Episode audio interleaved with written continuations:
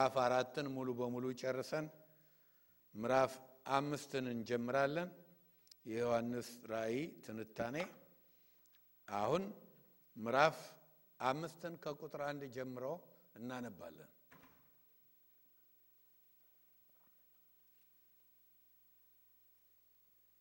ከዛ እንጸልያለን አጭር ጸሎት።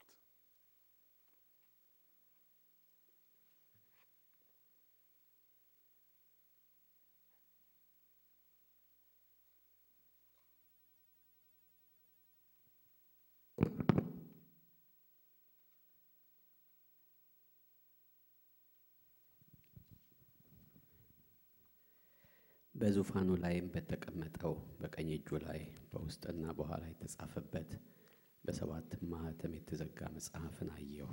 ብርቱም መልአክ መጽሐፉን ይዘረጋ ዘንድ ማኅተሞቹንም ይፈታ ዘንድ የሚገባው ማን ነው ብሎ በታላቅ ድምፅ ሲያውጅ አየሁ።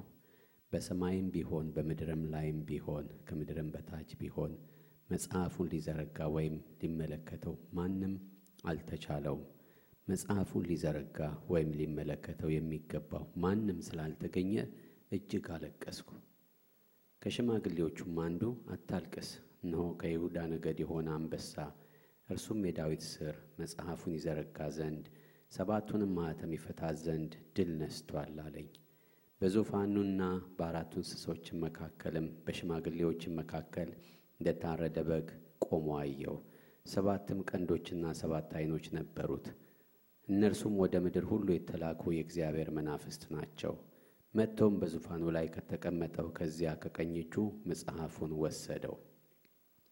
መጽሐፉንም በወሰደ ጊዜ አራቱ እንስሶችና ሀያ አራቱ ሽማግሌዎች በበጉ ፊት ወድቀው እያንዳንዳቸው በገናንና የቅዱሳን ጸሎት የሆነ ዕጣን የሞላበት የወርቅ ዕቃ ያዙ። መጽሐፉንም ትወስድ ዘንድ ማኅተሞቹንም ትፈታ ዘንድ ይገባሃል፣ ታርደሃልና በደምህም ለእግዚአብሔር ከነገድ ሁሉ ከቋንቋም ሁሉ ከወገንም ሁሉ ከሕዝብም ሁሉ ሰዎችን ዋጅተህ ለአምላካችን መንግሥትና ካህናት የሆኑ ዘንድ አደረግሃቸው፣ በምድርም ላይ ይነግሣሉ እያሉ አዲስን ቅኔ ይዘምራሉ። አየሁም፣ በዙፋኑም በእንስሶቹም በሽማግሌዎቹም ዙሪያ የብዙ መላእክት ድምፅ ሰማሁ። ቁጥራቸውም አላፋት ጊዜ አላፋትና ሺህ ጊዜ ሺህ ነበረ። በታላቅም ድምፅ የታረደው በግ ኃይልና ባለጠግነት፣ ጥበብም፣ ብርታትም፣ ክብርም፣ ምስጋናም፣ በረከትም ሊቀበል ይገባዋል አሉ። በሰማይና በምድር ከምድርም በታች በባሕርም ላይ ያለ ፍጥረት ሁሉ በእነርሱም ውስጥ ያለ ሁሉ በረከትና ክብር ምስጋናም ኃይልም ከዘላለም እስከ ዘላለም በዙፋኑ ላይ ለተቀመጠው ለበጉም ይሁን ሲሉ ሰማሁ። አራቱም እንስሶች አሜን አሉ። ሽማግሌዎችም ወድቀው ሰገዱ። እግዚአብሔር ሆይ እናመሰግናለን። አንተ አምላካችን ጌታችን ነህ። የዘላለም አምላክ ሆይ ቃልህን ስንማር እያንዳንዳችንን እንድታስበን የምንማረው እንዲገባን ልባችን ውስጥ ሰርጎ እንዲገባ በልባችን ጽላት እንዲጻፍ እግዚአብሔር ሆይ የማንረሳው እንዲሆን ለሌሎችም የምናስተምረው ለልጆቻችን ሁሉ የምንሰጠው እንዲሆን ይሄ የመጨረሻው ጊዜ ነውና እግዚአብሔር ሆይ ያንተን ሀሳብ የምናስብበት እንዲሆንልን እጸልያለሁኝ።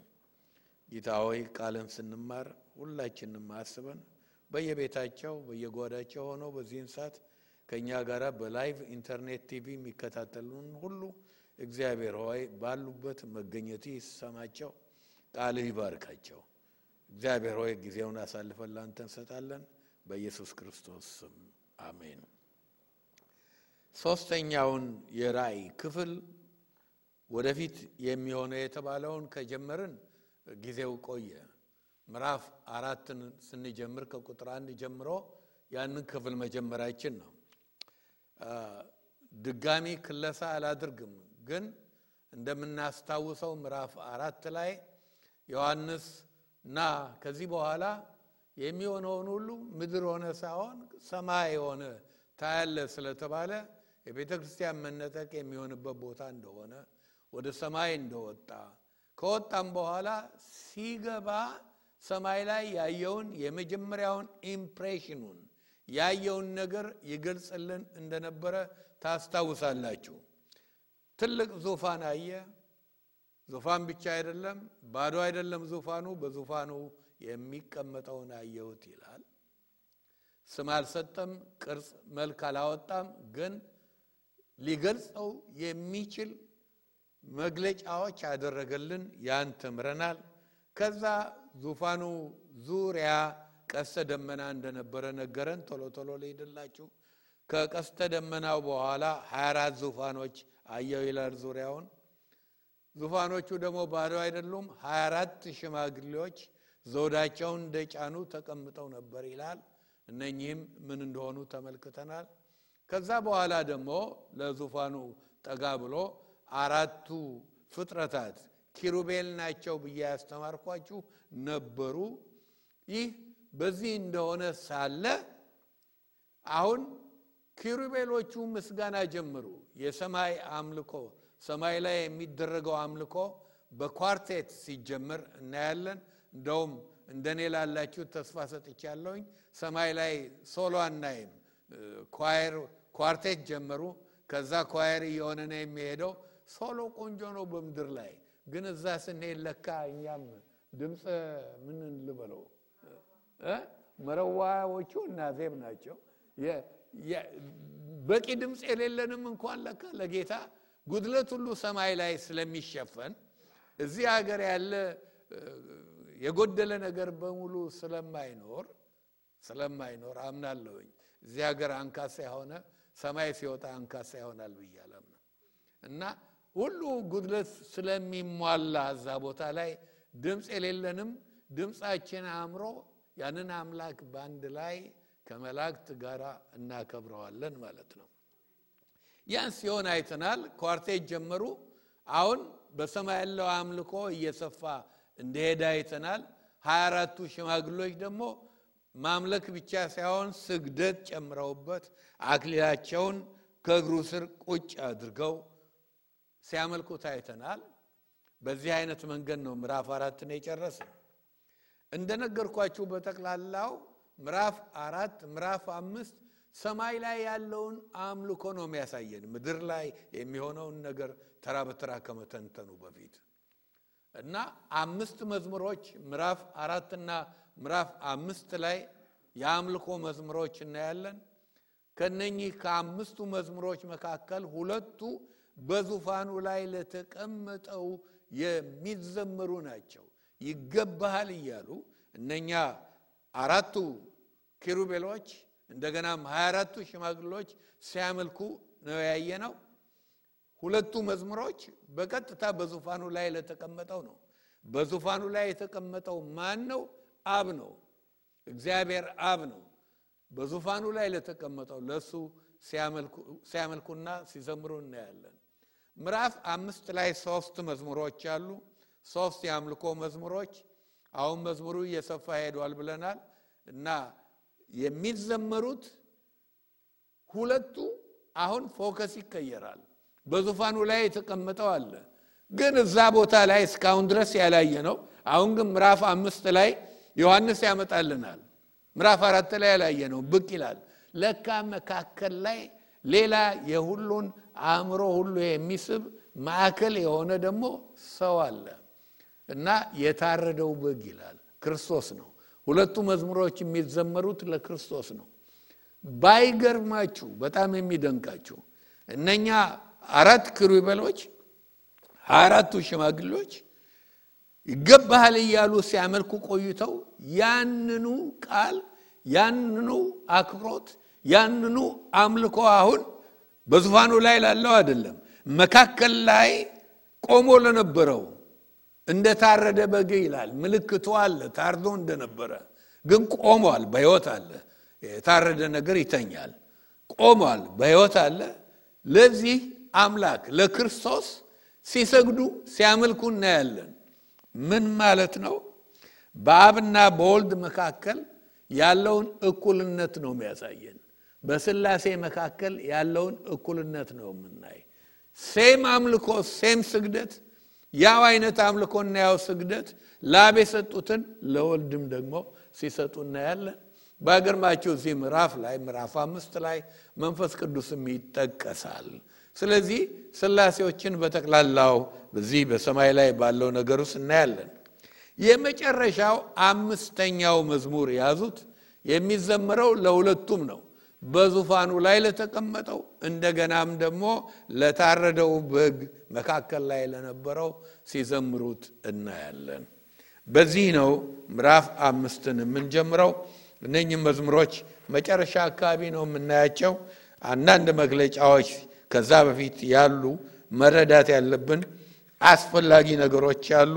ስለዚህ ቁጥር አንድን በማንበብ ትንታኔያችንን እንጀምራለን። ቁጥር አንድ በዙፋኑ ላይ በተቀመጠው በቀኝ እጁ ላይ በውስጥና በኋላ የተጻፈበት በሰባትም ማኅተም የተዘጋ መጽሐፍን አየሁ። አዎ ቁጥር አንድ ላይ እነኚህን ዝርዝሮች እናያለን። አንደኛ አየሁ የሚለው ምንድን ነው? በዙፋኑ ላይ ተቀምጦ እነኛ መላእክቶች ሀያ አራቱም ሁሉ ይሰግዱለት የነበረው እግዚአብሔር አብ ማለት ነው። ዙፋን ላይ ሲላችሁ ሁልጊዜ እሱን አስቡ። በአእምሯችሁ ውስጥ አሉ። እኔ እየታየኝ ነው ማስተምራችሁ። አብ ዙፋኑ ላይ ቁጭ ብለዋል። ወልድ ደግሞ እንደ ታረደ በግ center ላይ ቆመዋል ነው የሚለው።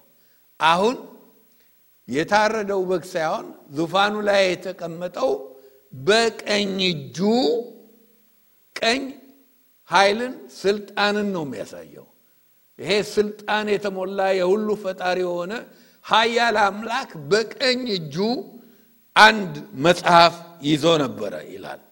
ሁለተኛ መጽሐፉ መጽሐፍ መባሉ እንዲገባን በአሁኑ ዘመን እንድንረዳው ነው እንጂ የዚህ አይነት መጽሐፍ አይደለም።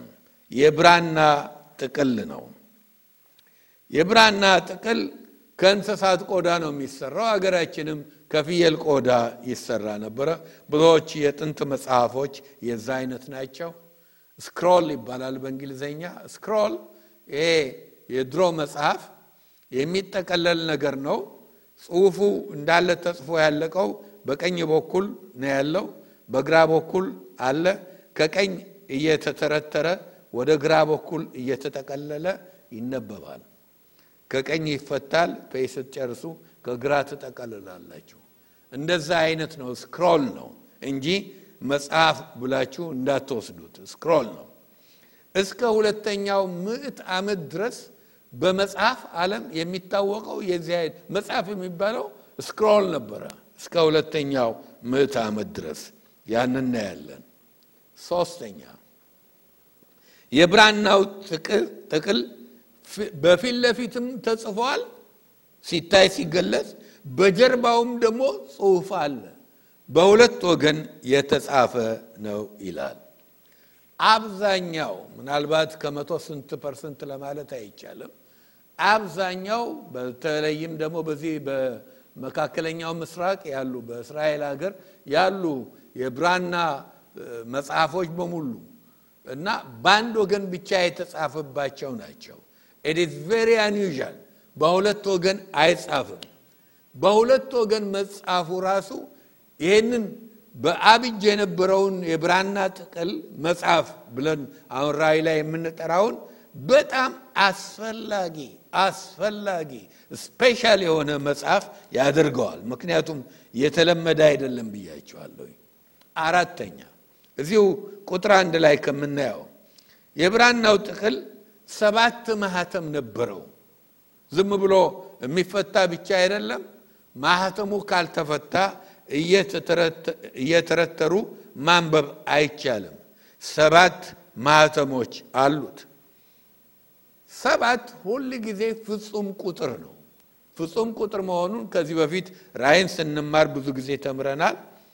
ሰባት ማህተም አለው ማለት ሰባት ቦታ ላይ በክር ታስሮ እንዳይገለጥ ሰባት ቦታ ላይ ሰም ተደርጎ ተፈርሞበታል ማለት ነው። ስልጣን ያለው ካልሆነ በስተቀር ያንን መበጠስ አይችልም። ይሄ እኮ ያለ ነው። የጌታችን የኢየሱስ ክርስቶስን መቃብር ጋር ልውሰዳቸው። የክርስቶስ መቃብር ጋር አስክሬኑን ካስቀመጡት በኋላ ድንጋዩን አንከባለው ማንም መጥቶ እንዳይከፍተው ማንም ሊደፍረው በማይችለው የሮማ ስልጣን ማህተም አድርገው አተሙበት ይላል። መክፈት ይቻላል። ማንም ጉልበተኛ ድንጋዩን ማዞር ይችላል። ስልጣን የሌለው ያንን ሊያደርግ አይችልም። እንደዛ ማለት ነው ማህተም ሰማ አድርገው ብዙዎቹ ባለስልጣኖች ማህተማቸው እንደዚህ ያለ ቀለበታቸው ላይ ነው ያደርጉበታል። ያንን ማንም ሊነካ አይችልም፣ ስልጣን ያለው ካልሆነ በስተቀር ማለት ነው። ማቴዎስ 27 66 ላይ የክርስቶስን መቃብር እንዴት አትመውት እንደነበረ እናያለን። ክርስቶስ ግን መቃብሩን ፈንቅሎ የሮማውያንን ማህተም በጣጥሰው ከሞት እንደተነሳ እናውቃለን። አምስተኛ መጽሐፉ የምን መጽሐፍ ነው? እንደዚህ ውድ የሆነ ጥብቅ የሆነ special የሆነ መጽሐፍ በአብ የቀኝ እጅ ስልጣኑን በሚያሳይ እጅ ያለው መጽሐፍ ምንድን ነው? የኔን ሀሳብ ከምነግራችሁ በፊት ብዙ ሰዎች የተለያየ ሀሳብ አላቸው። ልንገራችሁ። አንዳንዶች አንደኛ ሀ መጽሐፉ አዲስ ኪዳን ወይም ብሉይ ኪዳን ነው። የተፈጸሙ ትንቢቶችን ሁሉ የያዘው ይሄ በእጃችን ያለው አይነት አዲስና ብሉይ የምንለው መጽሐፍ ነው ብሎ ይላሉ። ው ራእይ የሚያሳየው ወደፊት የሚሆነውን ነው። ወደ ኋላ አይመለስም። ስለዚህም ይሄኛውን ሀሳብ መቀበል በጣም አስቸጋሪ ነው። የራእይ ቁልፍ ቃል ራሱ ሶስተኛው ክፍል ምዕራፍ አንድ ቁጥር 19 ላይ እንዳየነው የመጽሐፉ ሶስት ክፍል አለው። ወደፊት የሚሆነውን ነው የሚለው። አሁን እዛ ውስጥ ነው የገባ ነው። ወደኋላ የሚመለከት አይደለም። ያም ብቻ አይደለም። ምዕራፍ አራት ቁጥር አንድ ላይ ተጨማሪ ቃል ልስጣችሁ። ምንድን ነው የተባለው? ና ውጣ ወደ ላይ የሰማይ ደጅ ተከፍቶ ና ከዚህ በኋላ ወደፊት የሚሆነውን ሁሉ የምታየው ከዚህ ሆነ ነው የሚለው። ወደፊት የሚሆነውን ነው የተባለው። ስለዚህ ይሄ ልትቀበሉት የማትችሉት ሀሳብ ነው። ቆንጆ ነው። ልትራገሙ ግን አትችሉም። አስተያየት ነው። ለ አንዳንዶች በብሉይ እግዚአብሔር የእስራኤል የእግዚአብሔር ባለቤት እንደሆነች ሚስት እንደሆነች በመንፈሳዊ አገላለጽ ስለሚናገር ይሄኛው እግዚአብሔር በቃ እስራኤል አሁን በመከራ ውስጥ ማለፏ ስለሆነ በፍርድ ውስጥ መሄዷ ስለሆነ የፍቺዋ ወረቀት ነው ብለው ይላሉ። ምክንያቱም ከዚህ በኋላ የሚደርስባት በመከራ ውስጥ ነው የምታልፈው፣ ግን መከራው ወደ ጌታ ይመልሳታል። ይሄ ይሄም ዝም ብሎ ቲዎሪ ነው፣ ድጋፍ ልትሰጡት የማትችሉ ነው። ግን አሁን እስካሁን የነገርኳችሁ ሁሉ ታዲያ ይሄንን ለመክፈት ወርዚ የማይሆን ማን ነው? ወርዚ የሆነ ሰው እኮ ነው የተፈለገው። ማን ነው የተገባው ነው የሚለው እና ብሉይና አዲስ ቢሆን የመጀመሪያው ሀሳብ ይኸው እናገላብጠው የለምን እናነበዋለን። የተገባ ሰው ልዩ ወርዚነስ አይጠይቅም። ይሄኛውም አሁን ያልኳችሁም ቢሆን ልዩ ወርዚነስ የሚጠይቅ አይደለም። ሀ ሶስተኛ ሀሳብ አንዳንዶች የቤተ ክርስቲያን ጠላቶች የሚያልፉበትን መከራ ሁሉ የሚያሳይ ነው ይላል። አዎ በዚህ በታላቁ መከራ ውስጥ የቤተ ክርስቲያን ጠላቶች የሆኑ ቤተ ክርስቲያን ያሳድዱ ክርስቶስን አልፈልግም ያሉ ሁሉ ያልፉበታል። ግን ሌሎችም ስለሚያልፉበት ደግሞም ይሄ አይደለም ማለቴ ነው። ቢሆንም ደግሞ ያንን ለመክፈት ምን ያቅታል? ወርዚነስ የሚጠይቅ አይደለም። መከራው ለቤተ ክርስቲያን ጠላቶች ብቻ አይደለም፣ ለእስራኤል እንደገና ደግሞ ክርስቶስን ሪጀክት ያደረጉት ሁሉ የሚያልፉበት ነው። መነጠቅ ያልቻለ ሁሉ የሚያልፉበት ነው ማለት ነው። ስለዚህ ይህንንም ለመክፈት ወርዚነስ አይጠይቅም። መ ሌሎች ደግሞ የራእይ መጽሐፍ ነው ይላሉ። አይደለም፣ የራእይ መጽሐፍ አይደለም። ቢሆን ኖሮ ደግሞ የራእይን መጽሐፍ ከፍቶ ለማየት ምን ወርዚነስ ይጠይቃል? ይኸው ትንታኔ እያደረግንበት አይደለም፣ እያገላበጥ ነው ነው። አሁንም ሌሎች በተለይ ይህንን ሀሳብ በጣም ብዙዎች ይደግፉታል። የምድር የባለቤትነት ማረጋገጫ deed to planet earth ነው ይላሉ። ሲዘረዝሩ አዳም ኃጢአት በሰራ ጊዜ እግዚአብሔር የፈጠረው ምድርን እንዲገዛ ነበረ። በላይ ሆኖ ከእግዚአብሔር በታች ሆኖ ንጉሥ እንዲሆን እንዲገዛ ነበረ። ኃጢአት ባደረገ ጊዜ ያንን forfeit አደረገ። ስለዚህም የምድርን ባለቤትነት በቃ ይሄንን deeds ኡን ምንድን ነው ጥሩ ሀገራችን ያለው ካርታ ነው የሚባለው የባለቤትነት መታወቂያውን ለሰይጣን ሸጠ ይላሉ። እና ከታዲያ እንደዛ ሆኖ ሳለ የመዋጀትን ሕግ ተከትለው ጥሩ ሀሳብ ነው። የመዋጀት ሕግ ይዋጃል። በእስራኤል ውስጥ መሬት ይዋጃል፣ ሚስት ትዋጃለች፣ ባሪያ ይዋጃል። እና የመዋጀት ሕግ ሶስት ብቁ የሚያደርጉ ነገሮች ያሉት፣ አንደኛው ዝምድና ነው። ዝምድና የሌለው ማንንም ሊዋጅ አይችልም። ምልክት ከፈለጋችሁ ቦዔዝ እንኳን ሊዋጅ የቻለው ሩትን ዝምድና ስላለው ነው። ግን ከእሱ ይልቅ የቀረበ ስለነበረ እንደውም የሚገባው ሌላው ሰው እኮ ነው። ሄዶ አነጋግሮት መዋጀት ትችላለህ ሲባል በሽማግሌዎች ፊት ብዙ ነገር ከተነጋገሩ በኋላ ነው አልችልም ሲል ጫማውን አውልቆ በአይሁዶች ባህል መሰረት እንካ አንተ ዋጅ ብሎ የሰጠው ማለት ነው። አንደኛ ዝምድና ያስፈልጋል። ሁለተኛ ለመዋጀት ፈቃደኝነት ያስፈልጋል። አሁን ሩትን ሊዋጅ የሚገባው ሰው ፈቃደኝነት ነው ያጣው። ቦዔዝ የዋጃት ሁለተኛው the second choice ስለሆነ ነው። ሶስተኛ ዋጋውን ለመክፈል መቻል። ክርስቶስ በዚህ የመዋጀትን ሀሳብ ካመጣን ሰውን መልሶ ለመግዛት ይህን ሁሉ ለማድረግ ችሎታው አለው። የመክፈል ዋጋው ዝምድና አለው። ሰው ሆኗል። ፈቃደኛ ነው። በፈቃደኝነት ነው ወደ መስቀል የሄደው። ይህንን ሀሳብ ይዘው የሰይጣን ከሰይጣን እጅ deeds ኡን ለመውሰድ የሚያስችለው መጽሐፍ ነው ብሎ ይላሉ። እማይሆን ነው እምላችሁ ምንድን ነው ብትሉ፣ መቼ ነው እግዚአብሔር የምድር ባለቤትነትን deeds ያጣው? አዎ መጽሐፍ ቅዱሳችን ሰይጣን የዚህ ዓለም ገዢ ነው ይለዋል። ሐዋርያ ጳውሎስ ለቆሮንቶስ ሰዎች ሲጽፍ ምዕራፍ አራት ላይ የዚህ ዓለም ገዢ ነው ይለዋል። የ system ኡ የዓለም system ገዢ ነው። በሰይጣን የሚመራ ነው system ኡ ማለት ነው እንጂ የምድርና የሰማይ እግዚአብሔር የፈጠረው ዓለም ባለቤትነት መቼ ከእግዚአብሔር እጅ ወጣ? መዝሙር 24 አንድ ደግሞ ያረጋግጥልናል። እናንብበው። መዝሙር 24 አንድ ምድርና ሞላዋም ለእግዚአብሔር ናት፣ ዓለምን በእርሷም የሚኖሩ ሁሉ። Okay ምድርና ሞላዋ ሁሉ የማን የእግዚአብሔር ነው።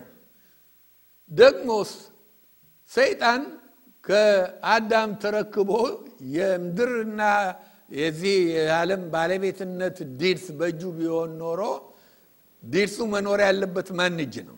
ሰይጣን እጅ ነው። ኢየሱስ ክርስቶስ መቀማት ያለበት ከማን እጅ ነው?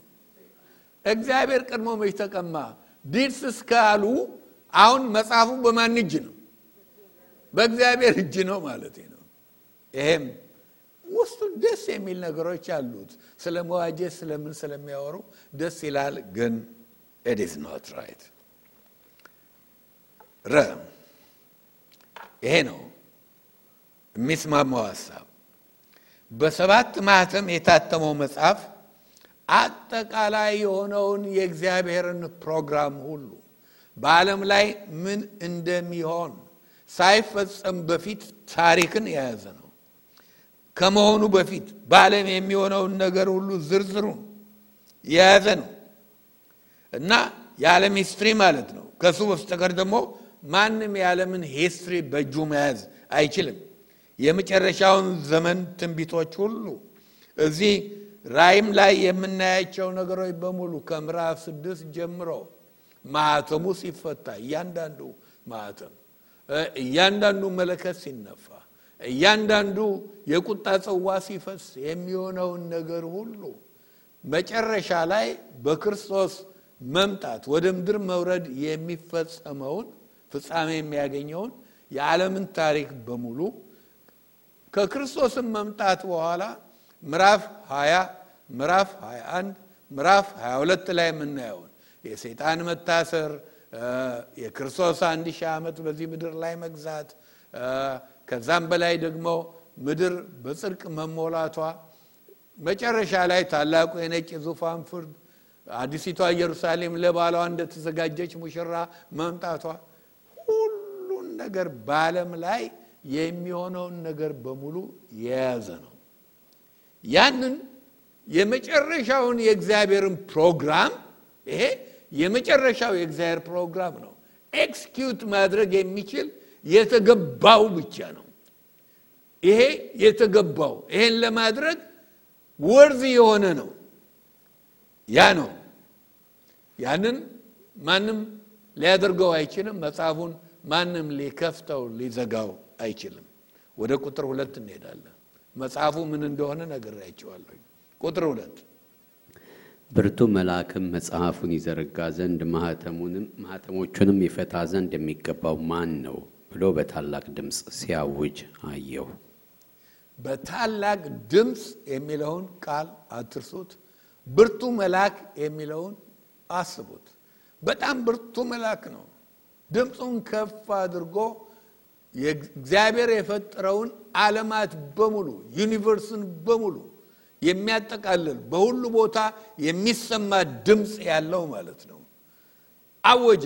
ማን ነው እኔ ብሎም ይመጣል ይህንን መጽሐፍ በዙፋኑ ላይ ከተቀመጠው እጅ ተቀብሎ ማህተሞቹን መፍታት ያልናቸው ነገሮች ሁሉ በምድር ላይ እንዲፈጸሙ ለማድረግ የሚችል ማን ነው ብሎ ጮኸ ይላል።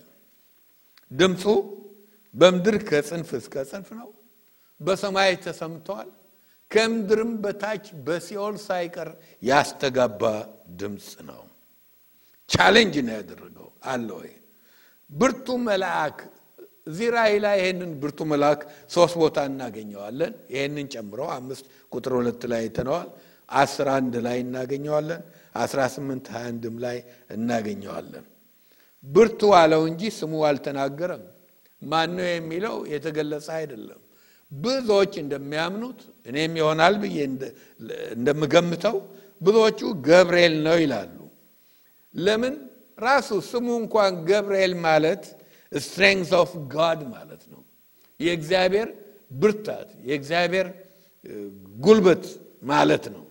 የእግዚአብሔር ብርታት ማለት ነው። ገብርኤል ነው ከሚባልበት ምክንያት አንዱ ዳንኤል ምዕራፍ 12 ቁጥር አራት ላይ እናነበዋለን። መጽሐፍ ወደፊት የሚሆነው የትንቢት መጽሐፍ እንዲዘጋ እንዲታተም ትእዛዝ የሰጠ ገብርኤል ነው። ዳንኤል ሆይ አንተ ግን እስከ ፍጻሜ ዘመን ድረስ ቃሉን ዝጋ መጽሐፉንም አትም ብዙ ሰዎች ይመረምራሉ እውቀትም ይበዛል። ይህንን ያለው ከላይ ሄዳችሁ context ኡን ብታነቡ ገብርኤል ነው መልአኩ ሌላም ብዙ ቦታ ላይ እናየው። ዳንኤል 8 ላይ ቁጥር 16 ዳንኤል 9 22 23 ላይ አሁንም ገብርኤል ነው። ይገልጽላቸዋል ብታነቡት። ዳንኤል ምዕራፍ 10 ቁጥር 14 21 ላይ ምዕራፍ 11 ቁጥር 2 ላይ ዳንኤል ውስጥ ማለት ነው።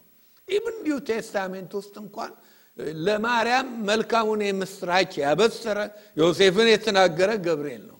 ከዚህ የተነሳ እሱ ሊሆን ይችላል ይላሉ። ራይ ውስጥ ግን ማንነቱ አልተጻፈም ያደረገው ነገር ግን ጮክ ብሎ ማን ነው አለ። የተገባው ያልጠየቀውን ጥያቄዎች ልንገራችሁ። ማን ነው ምኞት ያለው አላለም ምኞት ያለው ቢባል ኖሮ ምኞት እኮ ብዙ አያደክምም አይደለም እንዴ? ግን አንድ ባቡር ሙሉ ምኞት ቢኖራችሁ ዚታው ሙሉ ምኞት ቢኖራችሁ አንድ ሳንቲም ያህል እንኳ ዋጋ የለውም። እና ምኞት ሰው ሁሉ ምኞት አለው። ዝም ብሎ መሆን ይመኛል ሰው በነገራችን ላይ። አሁን እንኳን ኮቪድ ከመጣ እኔ ስልችት ነው ያለኝ። እንዲህ ብዬ ነበር የሚሉ ሰዎች ብዛታቸውን አይታቸዋል ይህ ሁሉ ሰው እንዲህ ብዬ ነበረ ሰው ሁሉ ችግር አለው ትልቅ ይሄ የኢሜጅ ችግር አለው እና ደግሞ ያላለውንም ልንገራችሁ። አሁንም ማን ነው ፈቃደኛ የሆነ አላለም። ፈቃደኛ የሆነ አይጠፋም እኮ ሄዶ ከአብጅ ያውም እንኳን ማንም ቢሆን በቆሸሸ እጁም ቢሆን እንኳን ሄዶ ለመቀበል እና ያንን ተርታሪ ለመሆን የሚመኝ አይጠፋም። ጥያቄው ግን ማን ነው ወርዚ የተገባው ነው። ይሄ ጫን ሊባል የሚገባ ነው። መገባት የተገባው ሆኖ መገኘት ከአብጅ ወስዶ መጽሐፉን ለመክፈት በመጽሐፉ ያለው ነገር ሁሉ ፍጻሜ እንዳያገኝ execute ለማድረግ ስልጣን ያለው ማን ነው ነው። ቁጥር ሶስት እናነባለን። ቁጥር ሶስት በሰማይም ቢሆን በምድርም ላይም ቢሆን ከምድርም በታች ቢሆን መጽሐፉን ሊዘረጋ ወይም ሊመለከተው ማንም አልተቻለውም። ጥሪው የተሰማበትን ቦታና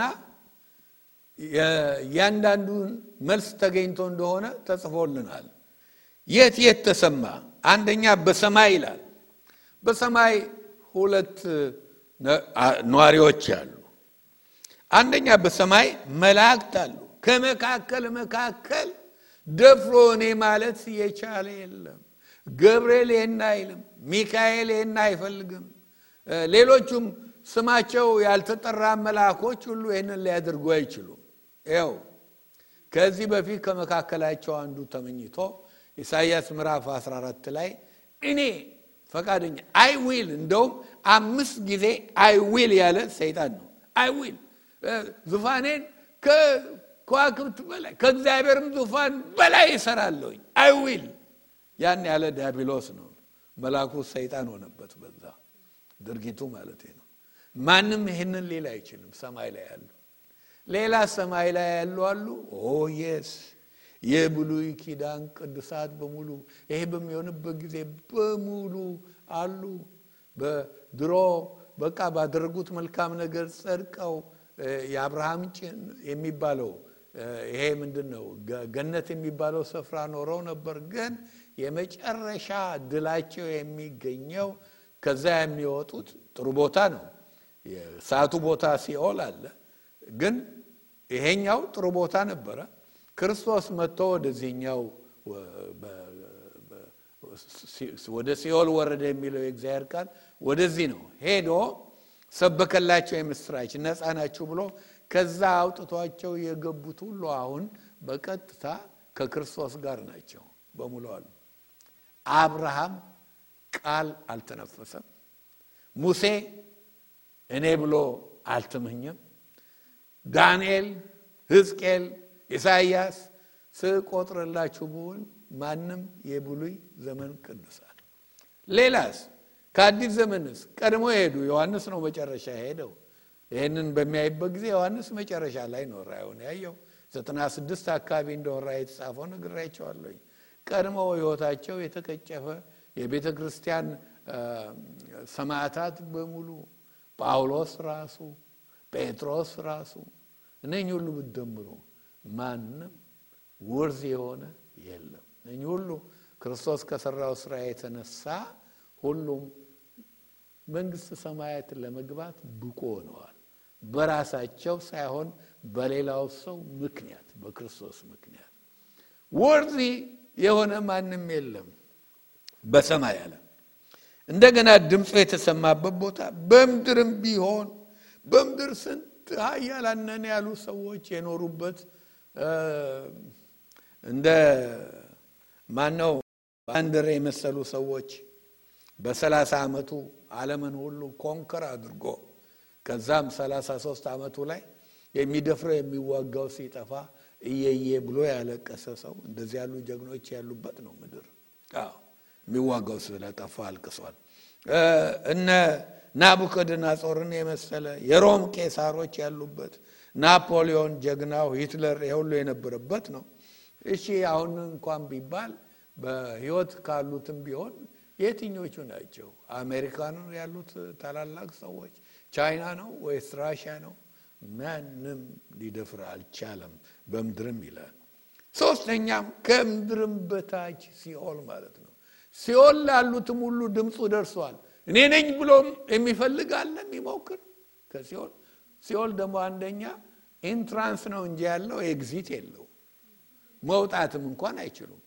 አለቃቸው እንኳን እዛ ውስጥ አስጠብቆ የእሱን መግባት የሚጠብቀውም እንኳን ይህን ማለት አሁን አይችልም። okay ድምፁ በሁሉ ቦታ ነው የተሰማው ማለት ነው። እንኳን ተቀብሎ ለመክፈት ለመዘርጋት ይቅርና የሚለው ምንድን ነው? ቁጥር ሶስትን አንብቡት እስቲ እንደገና ይነበብ። የሚለው ምንድን ነው?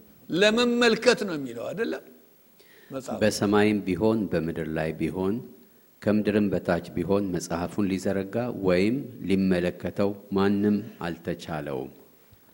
ዋው! ለመመልከት እንኳን ወርዜነስ ይጠይቃል። ማንም እስካሁን ባየናቸው በዳሰስናቸው ስፍራዎች ሁሉ ለመመልከት እንኳን ብቁ የሆነ የለም። ቁጥር አራት መጽሐፉን ሊዘረጋ ወይም ሊመለከተው የሚገባው ማንም ስላልተገኘ እጅግ አለቀሱ። ይሄ ነው የዮሐንስን ሆድ እንዲብሰው ያደረገው። በቃ አስለቀሰው። ማንም የለም፣ በሰማይ የለም፣ በምድር የለም፣ በሲኦል የለም። ይህን መጽሐፍ ታዲያ ማን ወስዶ ማን ወስዶ execute ሊያደርገው ነው? እና አለቀስኩ ይላል። ይኸው ለቅሶ ሁለት አይነት አለ፣ እኛም እናደርገዋለን።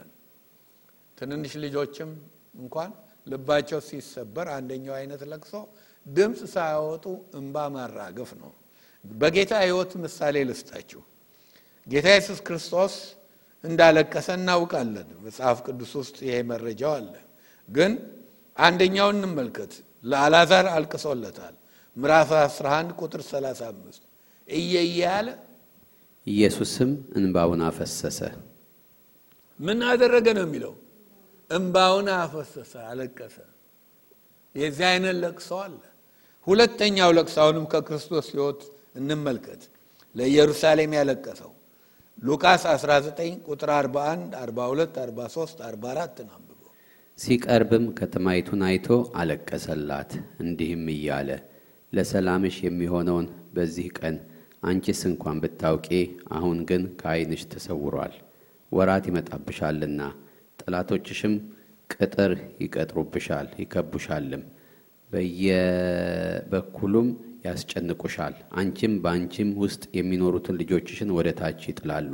በአንቺ ውስጥም ድንጋይ በድንጋይ ላይ አይተውም፣ የመጎብኘትሽን ዘመን አላወቅሽምና። ለኢየሩሳሌም ግን ያለቀሰው በሙሾ ነው። ድምፅ እያወጣ ነው። በቃ ከነ ድምፁ ነው። ስለዚህ አለቀሰ ሲል ዮሐንስ ዮሐንስ ያለቀሰው በቃ ሲያይ በጣም ተስፋ ቆርጦ መነፍረቅ ነው። በቃ መነፍረቅ ነው ያደረገው እስኪታይ ድረስ ሰማይ ያሉ እስኪያዩት ድረስ እስኪሰማ ድረስ ነው። አለቀስኩ ይላል። ማንም ሰው በመጥፋቱ ለምን አለቀሰ? ስለ መጽሐፉ እንነጋገር ነበር። መጽሐፉ ምን እንደሆነ አይተናል። የዓለም ታሪክ ሁሉ execute የሚሆንበት ከዚህ በኋላ እሱ እንደውም ሲጠራ እኮ ከዚህ በኋላ የሚሆነውን ተመልከት ተብሎ ነው። አሁን ግን መጽሐፉ ካልተከፈተ ይህ ሁሉ ሊሆን አይችልም። የእግዚአብሔር ፕሮግራም ሁሉ ወይ ሊቀር ወይ postponed ሊሆን ስለሆነ አዘነ፣ አለቀሰ፣ ነፈረቀ። ቁጥር አምስትን እናነባለን። ከሽማግሌዎቹም አንዱ አታልቅስ፣ እነሆ ከይሁዳ ነገድ የሆነው አንበሳ እርሱም የዳዊት ሥር መጽሐፉን ይዘረጋ ዘንድ ሰባቱንም ማኅተም ይፈታ ዘንድ ድል ነስቷል አለኝ። አሁን እዚህ ላይ የምናያቸውን ነጥቦች ልያቸው። ከሽማግሎች አንዱ ከነኛ ከሀያ አራቱ ሰምቶት ሰውዬ ሲጮ ሲነፈርቅ፣ አንደኛ አታልቅስ ሲል አጽናናው። አይዞ እንደምታስበው አይደለም፣ ማንም የሌለ አይምሰልህ፣ ብቃት ያለው አለ። አይዞ እንዴት ያጽናናል! አይደለም እንዴ? ተስፋ አትቁረጥ አለ። ክርስቶስ አለ፣ ጌታ አለ። መጽሐፉን ሊዘረጋ ሰባቱንም ማኅተም ሊፈታ የሚችል የይሁዳ አንበሳ። ዋው! እንዴት ነው ያስተዋወቀው? የይሁዳ አንበሳ አለ። ሁለተኛ ያለው እሱን ነው። የይሁዳ አንበሳ ነው። አንበሳ የሚለው ስም በያዕቆብ የመጨረሻ ቡራኬ ልጆቹን ሲባርክ ይሁዳን የባረከበት ነው። ዘፍጥረት 49 ቁጥር 9 ቁጥር 10 ይሁዳ የአንበሳ ደቦል ነው። ልጄ ሆይ ከአደንህ ውጣ። እንደ አንበሳ አሸመቀ፣ እንደ ሴት አንበሳም አደባ። ያስነሳውስ ዘንድ ማን ይችላል? በትረ መንግሥት ከይሁዳ አይጠፋም፣ የገዥም ዘንግ ከእግሮቹ መካከል። ገዢ የሆነው እስኪመጣ ድረስ የአሕዛብን መታዘዝም ለእርሱ ይሆናል። አንበሳ የአራዊት ንጉሥ ነው። በትረ መንግሥት ደግሞ ከይሁዳ አይጠፋም፣ መንግሥት ከይሁዳ አይጠፋም። አንበሳ ነው። እንደገና አንበሳዎችን ይወልዳል። አንበሳ አንበሳን ነው የሚወልደው። ንጉሥ ዳዊት የመጣው ከይሁዳ ወገን ነው፣ ከይሁዳ ነገድ ነው። መሲህ ይመጣል የተባለው በብሉይ የተተነበየው ከይሁዳ ነገድ ነው። ልብ አድርጉ። ወንጌሎችን ተመልከቱ። ማቴዎስ እና ሉቃስ የክርስቶስን ጂኖሎጂ ወይንም ደግሞ የዘር ሐረግ የሳቡ ከዳዊት ነው የሚስቡት ከይሁዳ ነገድ። ስለዚህ የይሁዳ አንበሳ ከመካከላቸው የሆነው ንጉሱ መሲያዊ መጠሪያ ስሙ ነው። ክርስቶስ አንበሳ ነው።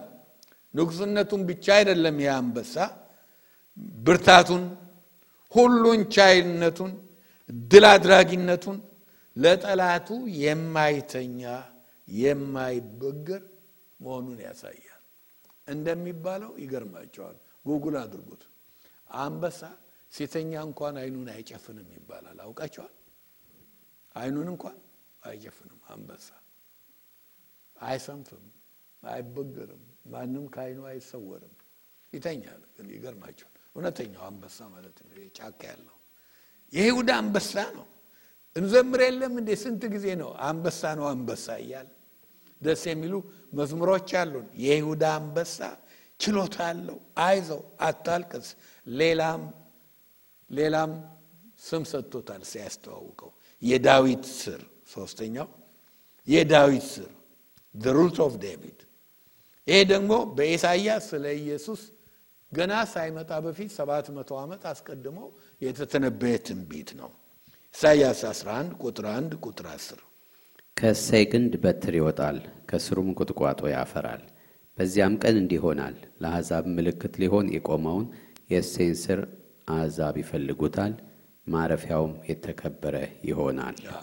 እሴይ እያላችሁ ቅድም ወደ አነሳት ወደ ሩት እንደርሳለን እና ወደ ዳዊት እንመጣለን። እስከዛ ድረስ የሚመዘዝ ነው ማለት ነው እና የዳዊት ስር ማለት ክርስቶስ ነው።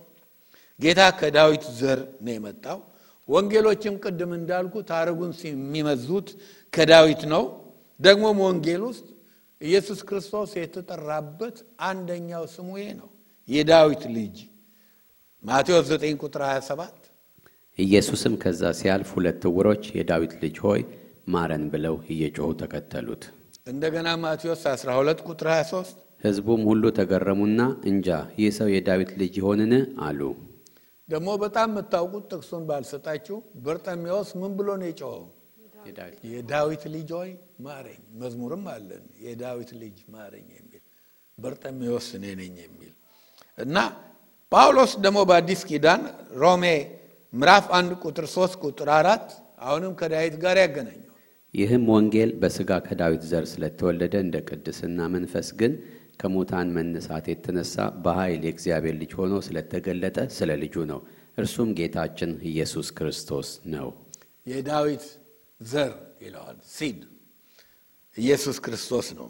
እሱ መጽሐፉን ከአብጅ መውሰድ እንደገናም መክፈት ማዕተቦቹንም መፍታት ይችላል። ሌላው መመልከት እንኳን አይችልም። ራእይ አምስት ቁጥር ስድስት በዙፋኑና በአራቱ እንስሶች መካከልም በሽማግሌዎችም መካከል እንደታረደ በግ ቆሞ አየሁ። ሰባትም ቀንዶችና ሰባት ዓይኖች ነበሩት። እነርሱም ወደ ምድር ሁሉ የተላኩ የእግዚአብሔር መናፍስት ናቸው። ተመልከቱ። ያስተዋወቀው ማን ነው? ችሎታ ያለው ያለው የሚበጣጥስ ማህተሞቹን የይሁዳ አንበሳ። እስቲ ራሳችሁን ውሰዱ እዛ ቦታ እዛ ጉባኤ ውስጥ አንበሳ አለ ተባለ። ያስተዋወቀው አንበሳ ብሎ ነው። ዞር ብሎ ሲመለከት ግን ሲያየው ምን ሆኖ ነው ያየው? በግ፣ የታረደ በግ። በጣም ይለያል። የሰማው አንበሳ ነው፣ ያየው ግን በግ ነው። እዚህ ነጥብ ላይ አንደኛ የብርቱን መልአክ ጥሪ ላስታውሳችሁ። ጥሪው ማን ነው? ወርዚ ማን ነው? የተገባው ነው። ወርዚነስ አሁን ክርስቶስን ወርዚ የሚያደርገውን ነገር ተመልከቱ።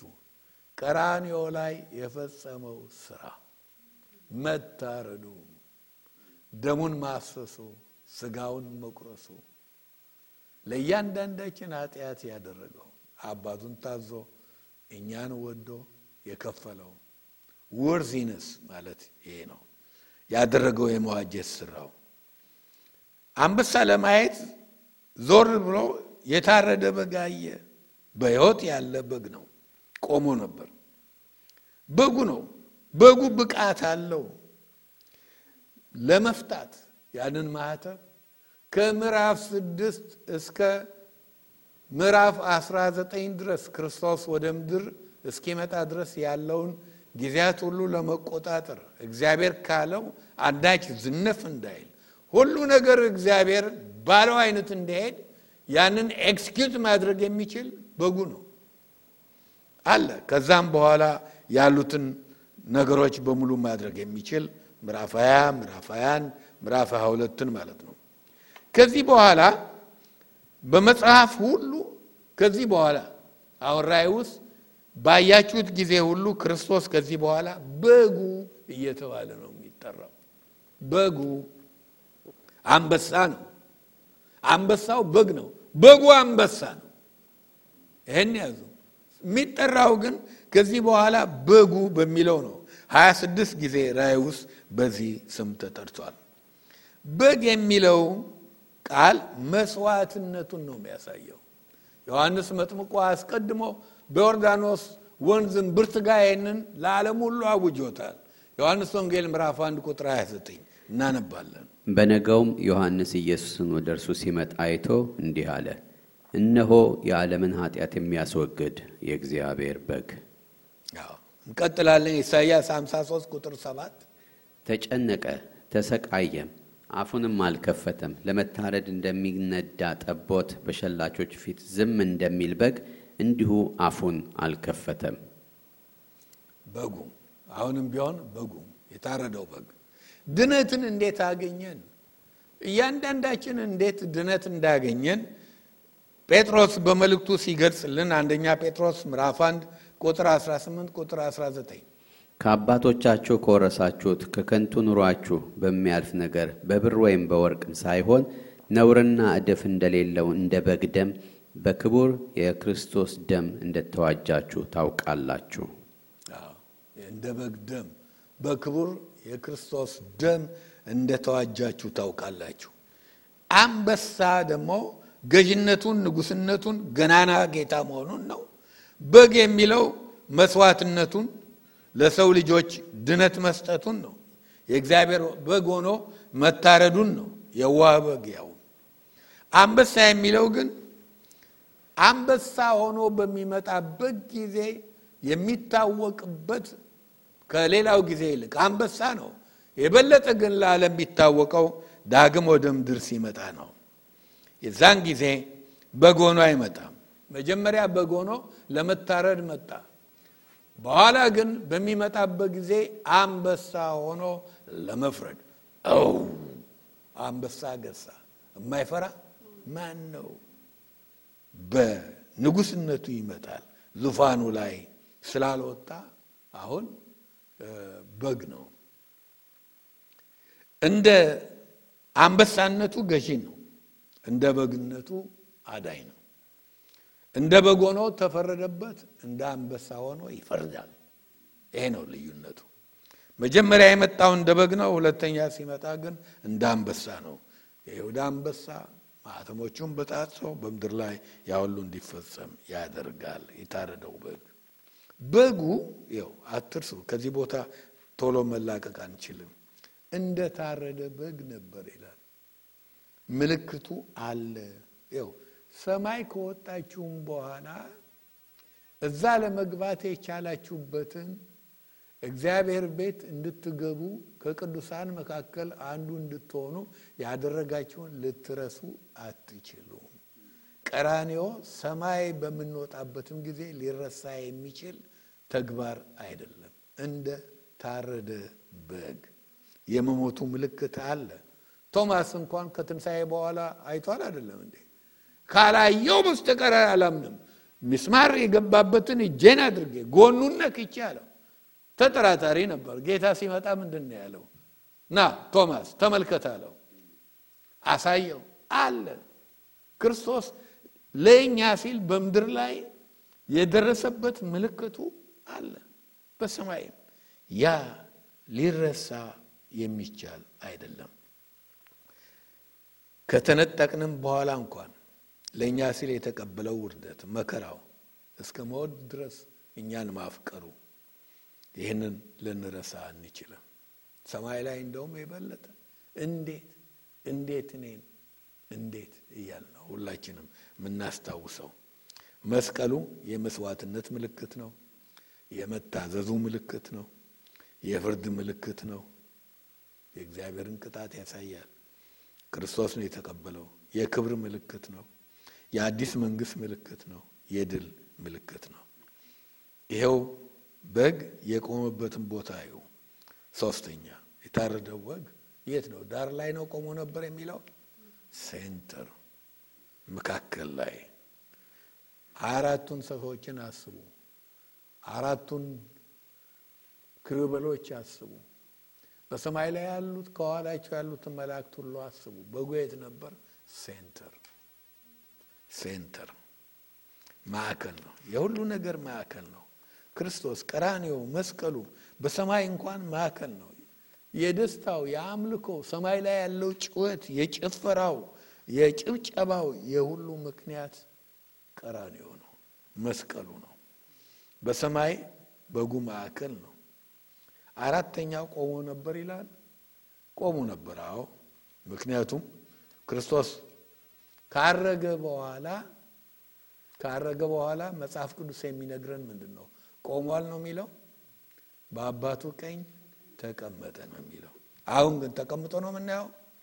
በመካከል ቆሞ ነበረ ይላል። ለምን ቆመ? ሀ ክብር ሊቀበል ነው። ይሄ የእሱ ጉባኤ ነው። አሁን ሰማይ ላይ ያየነው አእምሯችሁ ውስጥ እንደኔ ስላችሁት ከሆነ የእሱ ጉባኤ ነው። በዛ የተገኘው ሁሉ የተገኘው በሱ ምክንያት ነው። አብም ክብር ሊሰጠው ነው። በቂ በሰማይ ው ብቁ የሆነ ወርዚ እሱ ብቻ ነው። ታርዷልና መጽሐፉን ከእጁ መውሰድ የሚገባው እሱ ነው። ስለዚህ ክብርን ሊቀበል ቆሟል። ከዙፋኑ ተነስቶ እናየዋለን። ለምን ቆመ? ሌላም ምክንያት ልስጣችሁ። አሁን ተነስቷል። ወደ ምድር የመምጫው ጊዜ ቀርቧል። በቃ ተቀብሎ execute ሊያደርግ ነው። በምድር ላይ የሚሆነውን ሁሉ ራእይ ውስጥ ያለውን ነገር ሁሉ እንዲፈጸም ሊያደርግ ነው። መምጫው ደርሰዋል።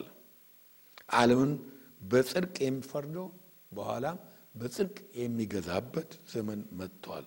ስለዚህ ለመምጣት ተነስቶ እናየዋለን። አምልኮና ክብር ከተቀበለ በኋላ በአጀብ ወደ ምድር ይወርዳል። ለመፍረድ ለመንገስ መምጣቱ ነው። ያንንም ተንኮለኛ ሰይጣን የመጨረሻውን ድባቅ ሊመታው ሊያስገባው ነው። ዕብራውያን አንድ ሶስት ተቀምጧል ነበር የሚለን አይደለም? እስቲ አንብበልን። እርሱም የክብሩ መንጸባረቅና የባህሪው ምሳሌ ሆኖ ሁሉም በስልጣኑ ቃል እየደገፈ ኃጢአታችንን በራሱ ካነጻ በኋላ በሰማያት በግርማው ቀኝ ተቀመጠ። ኃጢአታችን ካነጻ በኋላ የመዋጀት ስራውን ስለፈጸመ በግርማው ፊት ተቀምጦ ነበር። የመዋጀት ስራውን ስለፈጸመ አሁን ግን ወደ ምድር መጥቶ የመጨረሻውን ስራውን ሊያደርግ ስለሆነ ቆሟል፣ ተነስተዋል። በጉ እንደታረደ በግ ቆሞ ነበር ይላል። ምዕራፍ አምስት ቁጥር ስድስት ያንን ነው የሚለው። ጨምረን እናንብበው እንደገና። በዙፋኑና በአራቱ እንስሶች መካከልም በሽማግሌዎችም መካከል እንደታረደ በግ ቆሞ አየሁ። ሰባትም ቀንዶችና ሰባት ዓይኖች ነበሩት። እነርሱም ወደ ምድር ሁሉ የተላኩ የእግዚአብሔር መናፍስት ናቸው። እዚህ ላይ ልብ በሉ። ሰባት ቀንዶችም ነበሩት በጉ፣ ሰባት ዓይኖች ነበሩ። ሰባት ፍጹምነትን የሚያሳይ ነው ብለናል። ስለ ሁለት ነገር ይናገራል ቀንድ መጽሐፍ ቅዱስ ውስጥ ሀ አንደኛ ስለ ኃይል ነው የሚናገረው። በሙሴ በረከት ውስጥ ለዮሴፍ ሲነገር ዘዳግም 33 17 ላይ ዮሴፍ ቀንድ አለው፣ በእነሱም በቀንዶቹ የምድርን አሕዛብ ሁሉ ይወጋል ይላል። ቀንድ ስለ ኃይል ነው የሚናገረው። እስራኤልን የወጉና ያሸነፉ አራት ነገስታት ነበሩ። መጽሐፍ ቅዱስ እነሱን ቀንዶች ይላቸዋል። እሱን እናነባለን። ዘካርያስ ምዕራፍ 1 ቁጥር 18 ቁጥር 19 ዓይኖቼንም አንስቼ እነሆ አራት ቀንዶች አየሁ። ከእኔም ጋር ይነጋገር የነበረውን መልአክ እነዚህ ምንድን ናቸው አልሁት። እርሱም እነዚህ ይሁዳንና እስራኤልን ኢየሩሳሌምንም የበተኑ ቀንዶች ናቸው ብሎ መለሰልኝ። ቀንድ ስለ ኃይል ነው የሚናገረው። ለዚህ ነው መጽሐፍ ቅዱስ መዝሙር 75 ቁጥር አራት ላይ ክፉ ምኑ አይብቀል ነው የሚለው። ጆሮ አይብቀል ይላል፣ ቀንዱ አይብቀል ይላል። ለምን መሰላቸው? ኃይል ካገኘ ክፉ ክፋት ነው የሚሰራበት። መዝሙር 75 ቁጥር አራት ማለት ነው። ይሰበር ኃይል አያገኝ ማለቱ ነው። ሁለተኛው ቀንድ ስለ ክብር ነው የሚናገረው መጽሐፍ ቅዱስ ውስጥ ያችን ሴት አስቧት። ስሟ ነው። በጣም ተዋርዳ ነበረ። ፍናና ጣውንቷ ታላግጥባት፣ ታሾፍባት ነበር። ብዙ ለቅሶ፣ ብዙ ሐዘን ያለባት። ጸሎት ለማድረግ እንኳን ወደ ቤተ መቅደስ መጥታ ካህኑ አይቶ ምን ወይን ጠጅ ጠጥተሻል ብሎ ያሾፍባት ሴት የለም እኔ ሰክሬ አይደለሁም። እንዲህ እንዲህ ብላ ያለች እና ለእግዚአብሔር ተናግራ ችግሯን ሁሉ ለእግዚአብሔር ነግራ ያወጣች ሴት እግዚአብሔር ጸሎቷን ሰምቶ የልቧ በተፈጸመ ጊዜ ሳሙኤል በተወለደ ጊዜ የዘመረችው ምን እያለች ነው? እናነበዋለን። ሳሙኤል አንደኛ ሳሙኤል ሁለት ቁጥር አንድ እንደ እግዚአብሔር ቅዱስ የለምና እንደ አምላካችንም ጻድቅ የለምና ከአንተ በቀር ቅዱስ የለም። ከእንዴ ከፍ ከፍ አለ። ትዝ ይላችኋል። ክብርን ነው የሚያሳየው። ተዋርዳ የነበረች ተነሳች። ስለዚህ ይሄም ስለ በጉ የሚያሳየው ኃይሉን ክብሩን ነው። ሰባት የፍጹምነት ምልክት ነው። በተለይም ይሄ ቀንዱ ሁሉን ቻይነቱ ክርስቶስ he's omnipotent God ሁሉን ቻይ አምላክ ነው። ከአምላክ ባህሪዎች አንዱ ነው። እነኚህ omnipotent፣ omnipresent፣ omniscience እነኚህ የመሳሰሉት ዘላለማዊነት እነኚህ እነኚህ መለኮታዊ ባህሪዎች ናቸው። ያንን ነው ቀንዱ ያሳየን እና ሰባት አይኖች ደግሞ ነበሩት ይላል። ሰባት ፍጹምነትን ያሳያል እና አይን ከእውቀት ጋር ነው ያለው። ይሄ ደግሞ ምን ያሳያል? ሁሉን አዋቂ omniscient God መሆኑን ነው በጉም ያሳየው። omniscient ነው ግን ከአይኖቹ ጋር ተያይዞ የተሰጠ ቃል አለ። ምንድን ነው? እነሱም ወደ ምድር ሁሉ የተላኩ የእግዚአብሔር መናፍስት ናቸው ይላል። በዚህ መጽሐፍ ውስጥ ብዙ ጊዜ የእግዚአብሔር መንፈስ በተጠቀሰበት ቦታ ሁሉ ሰባቱ መናፍስት ስለሚል ሰባት መንፈስ ቅዱስ አለ ማለት እንዳልሆነ ከኢሳይያስ 11 ቁጥር ሁለት ወስጄ የጥበብ መንፈስ የማስተዋል መንፈስ ምን የሚለውን አይታችኋል አይደለም? ይሄ የመንፈስ ቅዱስን ፍጹም ስራ ሰባት ሰባት ጊዜ ነው እንደዛ የሚለው ኢሳይያስ 11 ሁለት የሚያሳይ ነው። ሰባት መናፍስት ሲል ሁል ጊዜ የመንፈስ ቅዱስን ሙሉ ስራውን መግለጹ ነው። ወደ ምድር የተላኩ ይላል። ያ ደግሞ ዘካርያስ አራት ቁጥር አስርን እናነባለን። የጥቂቱን ነገር ቀን የናቀ ማን ነው? እነዚህ ሰባቱ ደስ ብሏቸው በዘሩባቤል ቱንቢውን ያያሉ።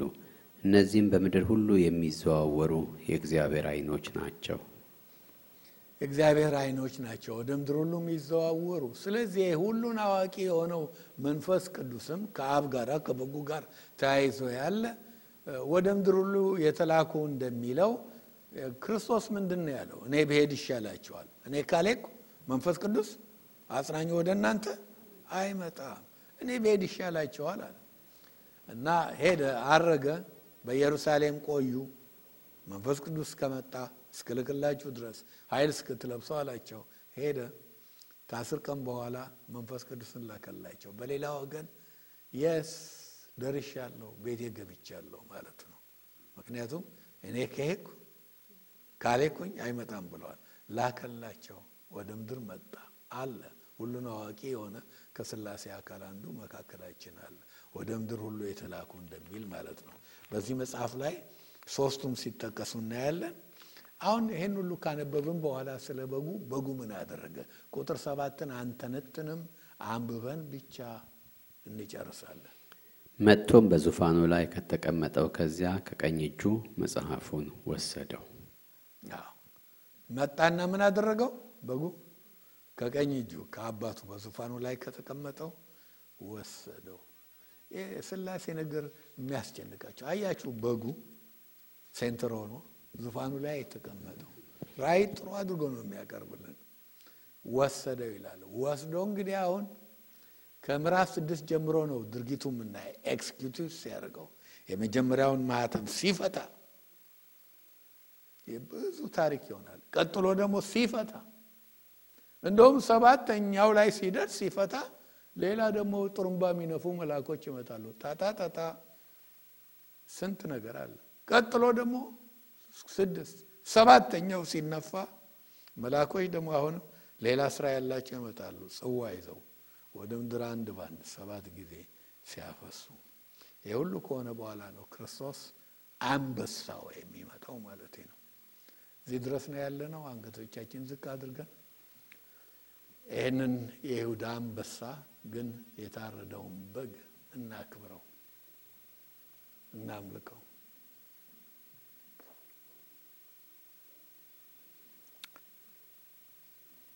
እግዚአብሔር ሆይ እናመሰግናለን ስለ ቃል ክቡር ስለሆነው ቃል።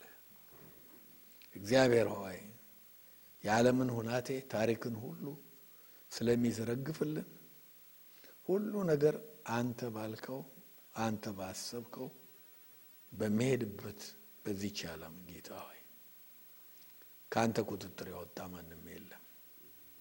ቃልን ስላስተማርከን አስደናቂ ስለሆነው በሰማይ ላይ ስላየናቸው ስለ እነዚህ ነገሮች ሁሉ እናመሰግንሃለን። አሁንም በጉ ማህተሞቹን ከመፍታቱ በፊት በሚደረግለት አምልኮ እና ስግደት የሰማይ መላእክት ሁሉ በሚጨመሩበት ፍጡራን ሁሉ ፀሐይ፣ ጨረቃ፣ በምድር የሚኖሩ አራዊት፣ እንስሳዎች፣ ባህር ውስጥ ያሉ አሳዎች፣ ከምድር በታች ያሉ ምስጡ ምን ሁሉ ይሄንን የታረደውን በግ በሚያመልኩበት አምልኮ የእኛም ድምፅ ይጨመርና እናምልከው። ጌታ ሆይ ይህን የከበርከውን አምላክ ስላገኘን የእኛ ስለሆንክ እናመሰግናለን። የስ ክርስቶስ የእኔ ነህ፣ የእያንዳንዳችን ነህ፣ የእኛ ነህ። እናመሰግናለን። የሁሉ ነገር ምክንያት የመኖራችን እግዚአብሔር ሆይ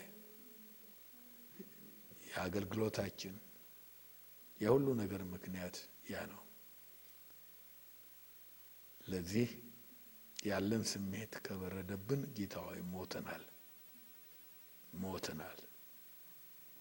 ፍቅራችን ላንተ ከበረደ ቀስቅሰው ያው አድርግልን። ከዚህ ከሰዓት በኋላ ሌላ ነገር እንዳናስብ ይህንኑ በሰማይ ያለውን አምልኮ እያሰብን እኛም እያመለክን ጊዜያችን እንዲያልፍ ጸልያለሁኝ። ስለሰማነው ቃል ተመስገን።